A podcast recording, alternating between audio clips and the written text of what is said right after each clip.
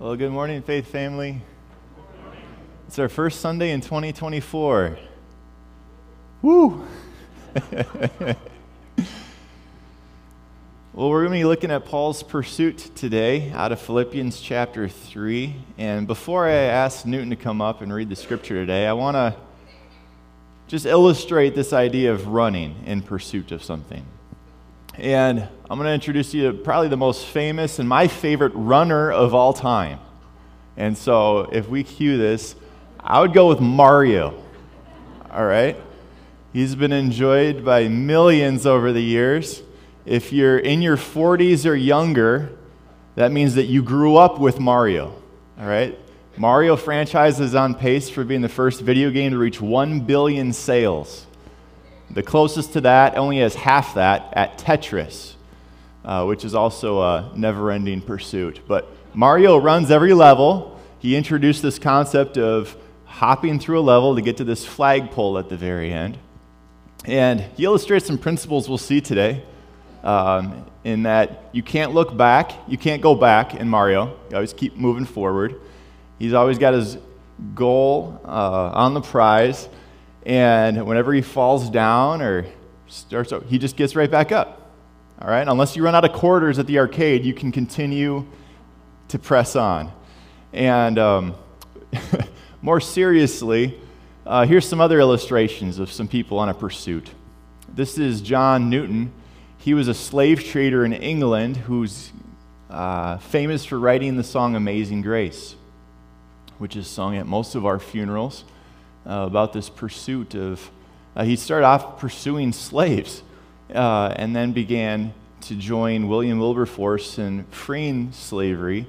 And he's quoted for saying this I'm not the man I ought to be, I'm not the man I wish to be, I'm not the man I hope to be. The thing about him is he thinks about his past. But then he looks ahead and he says, But by the grace of God, I'm not the man I used to be. He sees his life on a different trajectory. And uh, here's another illustration I want to show you who's in a pursuit. This was man who uh, led the United Kingdom in the pursuit of protecting democracy.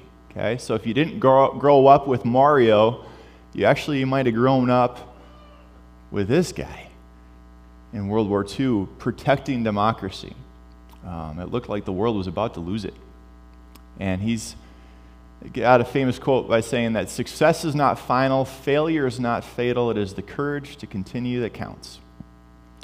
And there's a moment in the war when the Blitzkrieg came through Europe, the Allied armies got trapped, nearly lost, and they escaped at Dunkirk.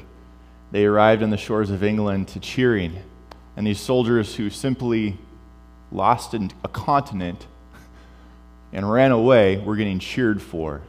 And I remember in the Battle of Dunkirk, the movie, one soldier, he gets to England, and an old man cheers for him, puts an arm on his shoulder, and the young man goes, What did we do? Why are you cheering?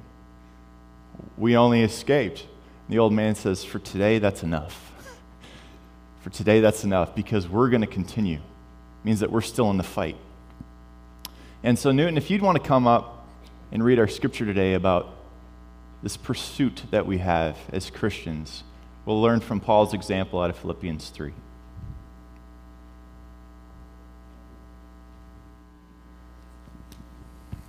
Good morning. Oh, we got the volume up. I love it. Okay, so we're in Philippians chapter 3. Um, one of the songs we had there is it said, Our days are numbered. And so, excuse me. And so I think this goes along with that what are we doing with our days, right?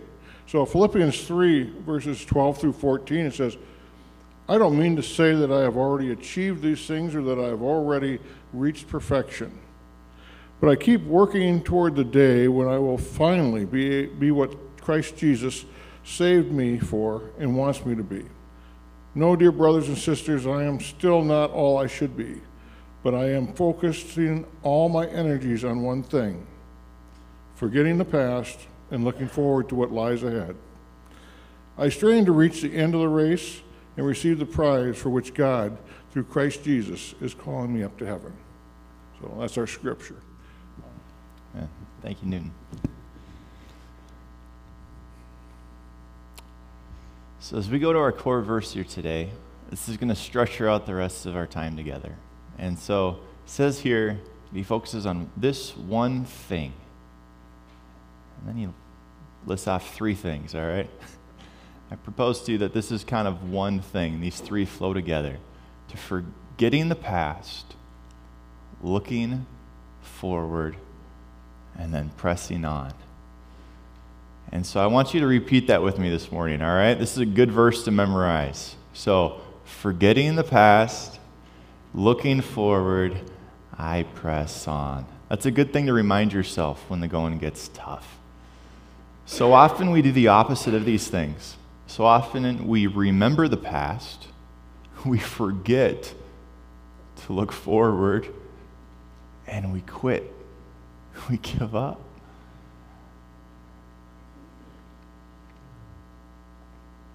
It stops us.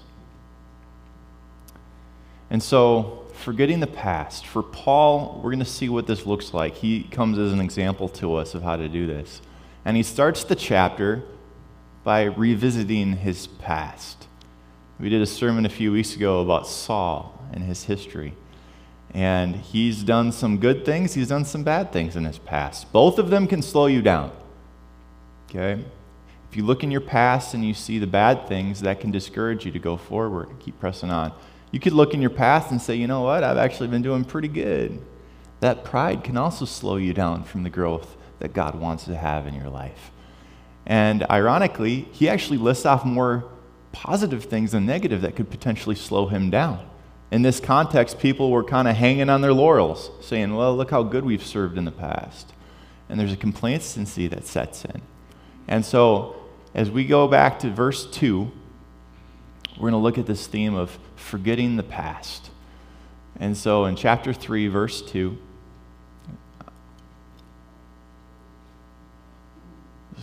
we'll see here. So his context, he these people that really thought they had it going on, they were doing pretty good. These, these Jews would follow all these rules. And the thing is, if you don't forget about your past, what can set in can be legalism you feel pretty good about yourself or bad about yourself. But either way, you're comparing yourself against these, these rules. How have I been doing? How have I been performing? And these Jews would look at people that didn't have their life together, they'd even call them dogs. they were unclean, vicious, and yet Paul flips the table says, These dogs, these people who do evil, these mutilators who say you must be circumcised to be saved, meaning you got to live according to our rules if you're going to make it into heaven. Says, For we who worship by the Spirit of God are the ones who are truly circumcised. Verse 3 continues on by saying this We rely on what Christ Jesus has done for us. We put no confidence in human effort, though I could have confidence in my own effort if anyone could. Indeed, if others have reason for confidence in their own efforts, I have even more. So, what he's saying here is that it doesn't mean that he's throwing effort out entirely, because later on we see he presses on. Okay? But what's happening here is he's saying effort is not about earning. That is what God is opposed to an attitude of earning with our effort. That robs the gospel. That makes the blood of Jesus Christ unnecessary in our life if we're going to go earn it. And so he avoids legalism by saying this is not about earning, guys. He goes, if it is, he goes, I'd have every reason to boast. Verse 5, he says, a list of things that Jews would boast about. He goes, I was circumcised when I was eight days old. I am a pure blooded citizen of Israel and a member of the tribe of Benjamin, a real Hebrew if there ever was one. You see how he's boasting, but kind of sarcastically a little bit? He goes, I was a member of the Pharisees who demand the strictest obedience to the Jewish law. Okay? He found the strictest church he could go to. he followed as many of the rules best he could, and he did it. Verse 6 I was so zealous that I harshly persecuted the church. That word persecuted is the word pursue. He pursued the church. His goal was to do evil to these people. And as for righteousness, I obeyed the law without fault. So part of his story is not all positive. He was on the road to Damascus in order to kill Christians. And that's when Jesus appeared to him and said, Saul, Saul, why are you persecuting me? And that word for persecuting is the Greek word for pursue. Why are you pursuing after me? Why are you trying to complete this Mario level? Why are you trying to get to this end goal that is just futile and even evil? He had his priorities all mixed up at that point. Think about 2023. We just finished it. What were you pursuing? And have you given any thought to 2024 about what you're going to pursue now in the future? This is a good time to do that.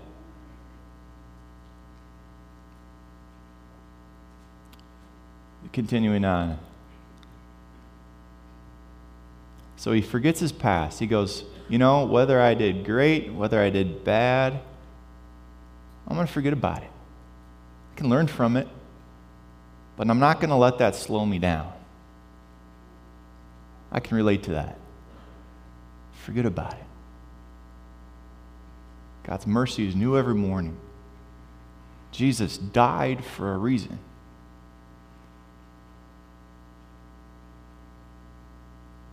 We can embrace that. We don't have to wait, wait a week or a year or 10 years after messing up to say, okay, now I think I'm good.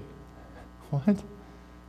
No, if Jesus Christ died, as soon as you confess that sin, he is faithful and just to forgive us our sin and cleanse us from all unrighteousness. Put it away, put it behind. It's only going to slow you down. Now remember, this is one thing, okay, in three parts. So the second part is looking forward. Okay, if you don't look forward, that'll slow you down too. Verse 7 says the following He goes, I once thought that these things were valuable, but now I consider them worthless because of what Christ has done. Yes, everything else is worthless when compared with the infinite value of knowing Christ Jesus, my Lord. I remember in the sixth grade on a mission trip when I finally knew Jesus. Not just academically. The word here for knowing Jesus is a personal knowing. Okay? It's not knowing about someone, but it's about having that relationship knowledge. And I remember having that relationship knowledge of Christ for that first time in sixth grade. And, and what I realized, I wrote in the back of my Bible, God is the fullness of life. And I ended up crying because I realized that everything else I was pursuing was worthless. I felt so silly. I'm like, how did I not know this sooner? But until you know Jesus, it doesn't put the rest, you have nothing to compare it to, right? But once you know Jesus, then compared to that, everything else you realize is worthless. What a waste of time. What garbage. And that's the phrase he uses. He says, For his sake, I have discarded everything else, counting it all as garbage so that I could gain Christ. This word for garbage is worse than that. He's literally saying, I flush it down the toilet. All right? That's what he thinks of his past, his past pursuits. I flush it down the toilet. Get it out of here. I'm not holding on to that. And then he's got this forward focus of, I want to know Christ. That's the right perspective here. Continuing on, says, and become one with him. I no longer count on my own righteousness through obeying the law. I'm no longer trying to earn this thing to feel good about myself. Rather, I become righteous through faith in Christ. He goes, It's mine because Jesus died on the cross. It's mine as a free gift, and I accept that. I become righteous through faith in Christ. For God's way of making us right with Himself doesn't depend on human effort, doesn't depend on earning, but it depends on faith in Christ.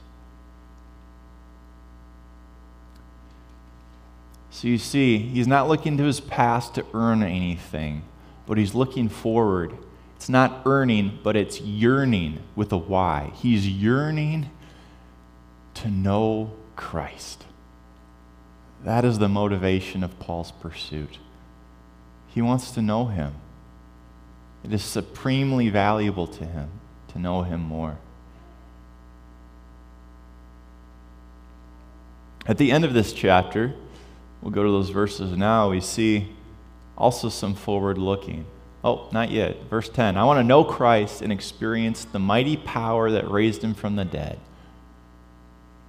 Insofar, he's willing to, says, I want to even suffer with him, sharing in his death, so that one way or another I'll experience the resurrection from the dead. So he's got a forward look to the resurrection of the dead and that final day. What's coming? Okay, forgetting the past helps us live the life God wants. Also, looking ahead helps us live the life God wants. And so at the end of this chapter, he's also looking forward. And he describes some people that are not looking ahead. Okay? And instead of tackling legalism, he goes to the other ditch of the road that can happen, which is license. License to do whatever I want. Okay? If I'm free of my past, then why can't I just do whatever I want? It doesn't matter, right? No, it does. And so he tackles this idea of license at the end. And some people don't look ahead. He says, For I've told you often before, I say it again with tears in my eyes. So this breaks his heart too. But there are many whose conduct shows that they are really enemies of the cross of Christ. They are headed for destruction. Their God is their appetite. They brag about shameful things, and they think only about this life here on earth. See how they're not looking ahead? Right. And because of that, they also are giving up. They're not trying, they're not pressing on, they're not yearning to know Christ. However, in verse 20, we see the positive example It says, But we, we are citizens of heaven where the Lord Jesus Christ lives. We're looking forward. It says, We will take, um, we are eagerly waiting for him to return as our Savior. Here's where the power comes from to do this. He goes, He will take our weak mortal bodies and change them into glorious bodies like his own, using the same power with which he will bring everything under his control. I remind myself that in life. I picture what that day will feel like when I'm in heaven with God. My flesh is done with. I am as I ought to be. We're going to make it, guys. I get it, the struggle is real, but it's one. We can walk ever increasingly in that, not to perfection, but we can increase in that now as we know Christ more, as we focus on this one thing of forgetting what's behind, looking forward to what's ahead, and pressing on. But someday we arrive. That's good news to every mess up out there. which we all are, that we will arrive. We're going to make it. As Colossians says, we, will be, we are holy in His sight, without blemish and free from accusation. What a glorious day that'll be. Amen. where sin is totally done away with, where death is totally conquered. Why the scripture says, Where, Whereof sin and death is your sting and your victory, for they have been swallowed up in victory through Jesus Christ.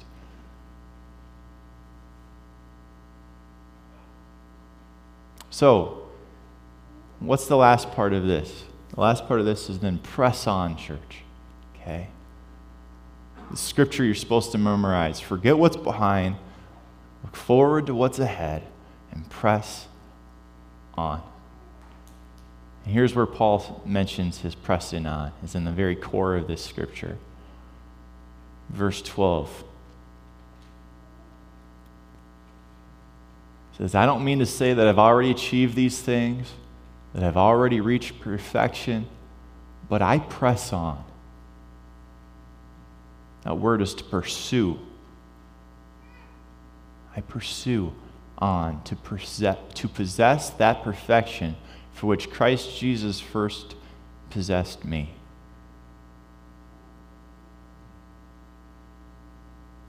When Jesus stopped Saul in his tracks and said, Saul, why are you pursuing after me to do harm?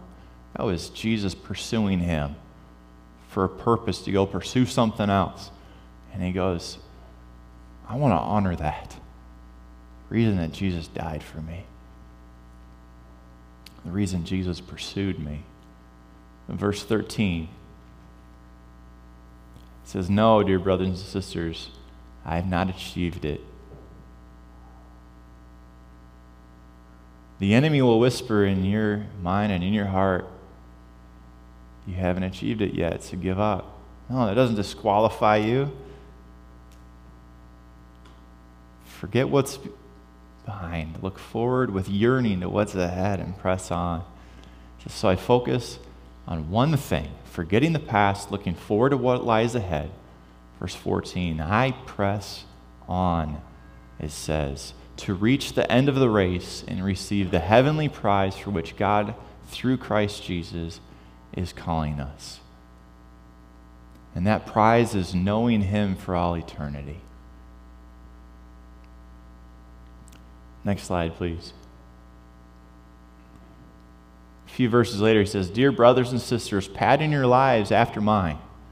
So he's an example of this. And learn from those who follow our example.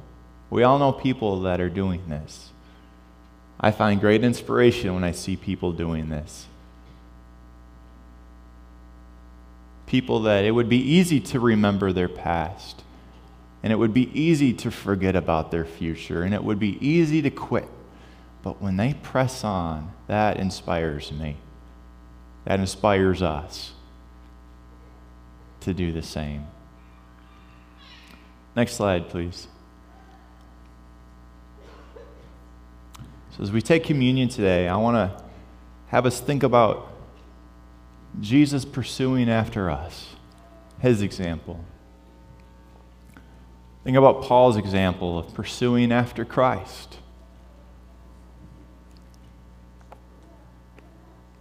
And I'd like to read out of Luke 22 here,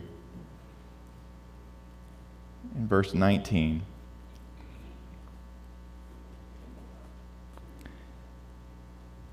says, For it has been determined that the Son of Man must die. Oh, verse 19, sorry. He says, He took some bread and gave thanks to God for it. Then he broke it in pieces and gave it to the disciples, saying, This is my body, which is given for you. Do this in remembrance of me. After supper, he took another cup of wine and said, This cup is the new covenant between God and his people, an agreement confirmed with my blood, which is poured out as a sacrifice for you. In these moments of communion, do the three points. There's something in your past holding you back, bring it to the Lord's table and leave it there. And if you've forgotten about what lies ahead of you, perfection is coming through Jesus Christ. Take that with you from the table as a reminder.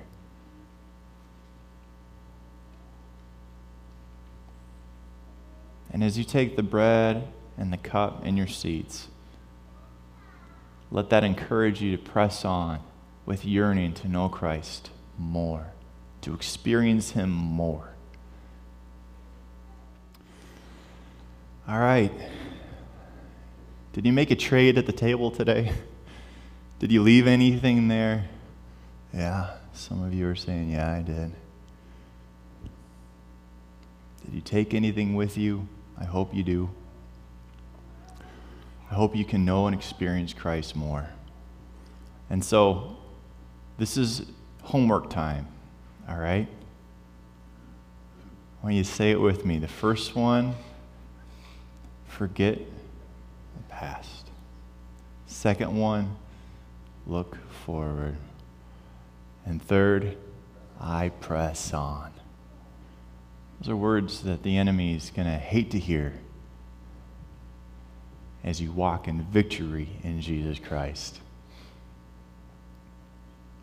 I invite worship team here for a closing song. And let's pray. Lord, it's a simple three statements, but it's hard to do. When life flies around us chaotically, it's hard to cut through the noise. But God, I pray that you remind each soul here these words of encouragement that we can pursue knowing you, Christ Jesus, each and every day. That our past doesn't hold us down, that our future is guaranteed, and that we can have the privilege and joy of walking in that. In Jesus' name, amen.